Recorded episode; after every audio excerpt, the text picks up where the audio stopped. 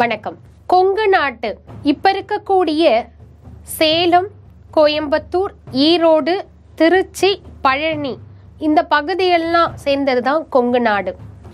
இந்த கொங்கு நாடு ஆங்கிலேயர்களுடைய கட்டுப்பாட்டில் மைசூர் திப்பு சுல்தானுடைய மேலாதிக்கத்தில் இருந்த காலத்தில் அதாவது சுதந்திரத்திற்கு முன்பு. இந்த காலகட்டத்தில் ஒரு இளம் வயது இளைஞன் ஆங்கிலேயருடைய கட்டுப்பாட்டில் இருக்கக்கூடிய இந்த ஆட்சியை விரும்பாம அவன் வந்து ஆங்கிலேயர்களுக்கு எதிராகவும் மைசூர் திப்பு சுல்தானுக்கு எதிராகவும் பல போராட்டங்களை மேற்கொள்றான். கொங்கு நாட்டிலிருந்து வரி வசூலிக்கப்பட்டு மைசூருக்கு கொண்டு செல்லப்படும். இது ஒரு வழக்கமான விஷயம். அப்படி ஒரு நாள் வரி வசூலிக்கப்பட்டு மைசூருக்கு எடுத்து போகும்பொழுது வழியில அந்த பாதையை மறித்து அந்த வரியெல்லாம் பறிமுதல் செய்து ஏழை எளியவர்களுக்கு பகிர்ந்து கொடுத்தவரை பற்றி தான் நம்ம இன்னைக்கு பார்க்க போறோம். யார் அவர்?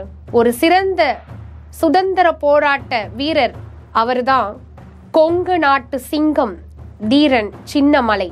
அவரை பற்றி இன்றைய காணொளியில பார்க்கலாம்.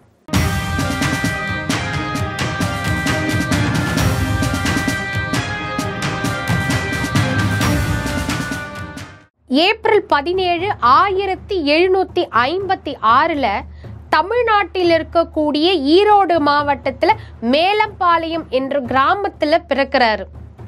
இவருடைய முன்னோர்கள் எல்லாம் பாண்டியருடைய அரசவையில சேவை புரிந்ததாக பணியாட்களாக இருந்தாங்க அப்படின்னு வந்து அங்க இருக்கக்கூடிய கதைகளும் கிராமப்புறங்களில் பேச பேசப்படக்கூடிய நாட்டுப்புற கதைகளிலும் கூறப்படுது. இவருடைய முன்னோர்கள் பாண்டிய மன்னர்களுக்கும் சோழ மன்னர்களுக்கும் நடுவே ஒரு யுத்தம் வந்தது போர் வந்தது. அந்த போர்ல இவர்களுடைய முன்னோர்கள் பாண்டிய மன்னர்களுக்கு உதவி புரிந்து அந்த போர்ல வந்து சோழர்களை தோற்கடித்து பாண்டிய மன்னர்களுக்கு வெற்றி வாய்ப்பை பெருகி கொடுத்தது அப்படின்னு ஒரு கதை இருக்கு. ஒரு உண்மை வரலாறு இருக்கு. அந்த வெற்றி பெற்று கொடுத்ததற்காக பாண்டிய மன்னன் வந்து கொங்கு பகுதியில் இருக்கக்கூடிய சில ஊர்களெல்லாம் பரிசாக கொடுத்திருக்கார். அந்த பகுதியை தான் தீரன் சின்னமலை ஆட்சி செய்து கொண்டிருக்கும் தழுவாயில் ஆங்கிலேயர்களை எதிர்த்து பல போராட்டங்களை வந்து அவர் செய்கிறார் தீரன் சின்னமலை ஒரு பெரிய இளைஞர் படையை திரட்டி ஆங்கிலேயருக்கு எதிராக போர் செய்கிறாரு அதற்காக அந்த போர் உதவிக்காக பல சுற்றி இருக்கக்கூடிய அரசர்கள் கிட்டேருந்து உதவி வாங்குறாரு. மராட்டிய மன்னர்கள் கிட்டேருந்து உதவி வாங்குறாரு. சேர சோழ பாண்டிய மன்னர்கள் கிட்டேருந்து உதவி வாங்குறாரு. இப்படி உதவி பெற்று ஆங்கிலேயரை வந்து சண்டை போடலாம் அப்படின்னு சொல்லிட்டு எல்லார்கிட்டயும் வந்து ஆலோசனை கேட்டு அதற்கான யுக்தி செலுத்து கொண்டிருக்கும் போது அவருக்கு உதவி கிடைக்கிற நேரத்தில் ஆங்கிலேயர்கள் அந்த உதவி தரக்கூடிய வழிகளை எல்லாத்தையும் அடைச்சிடுறாங்க. அதனால இவருக்கு எங்கேயுமே வந்து உதவி கிடைக்கல. அதனால அவர் அந்த போர்ல ஆங்கிலேயரை எதிர்த்து நின்ற போர்ல வந்து தோற்கடிக்கப்படுறாரு. ஆனாலும் மனம் தளராமல் அவர் அங்கிருந்து தப்பித்து மறைந்து ஒரு பெரிய படையை தயார் செய்து காவிரி ஆற்றங்கரையை ஒட்டிருக்கக்கூடிய ஓடாநிலை மற்றும் அரச்சலூர் பகுதிகளை ஆங்கிலேயர்கிடமிருந்து போரிட்டு அதாவது ஆங்கிலேயர் கட்டுப்பாட்டில் இருந்தக்கூடிய அரச்சலூர் ஓடாநிலை இந்த இரண்டு ஊர்களையும் தன்னுடைய கட்டுப்பாட்டு கீழே கொண்டு வராரு. ஆங்கிலேயரை போர்ல தோற்கடித்து. இப்படி மறைந்திருந்து தாக்கி ஆங்கிலேயர்களை போர்ல தோற்கடிக்கிறாரு. ஆனாலும் அங்க விதி செயல்படுது. எப்படி? அவருடைய சமையல்காரன் ரூபத்தில். அவன் செய்த துரோகத்தினால்.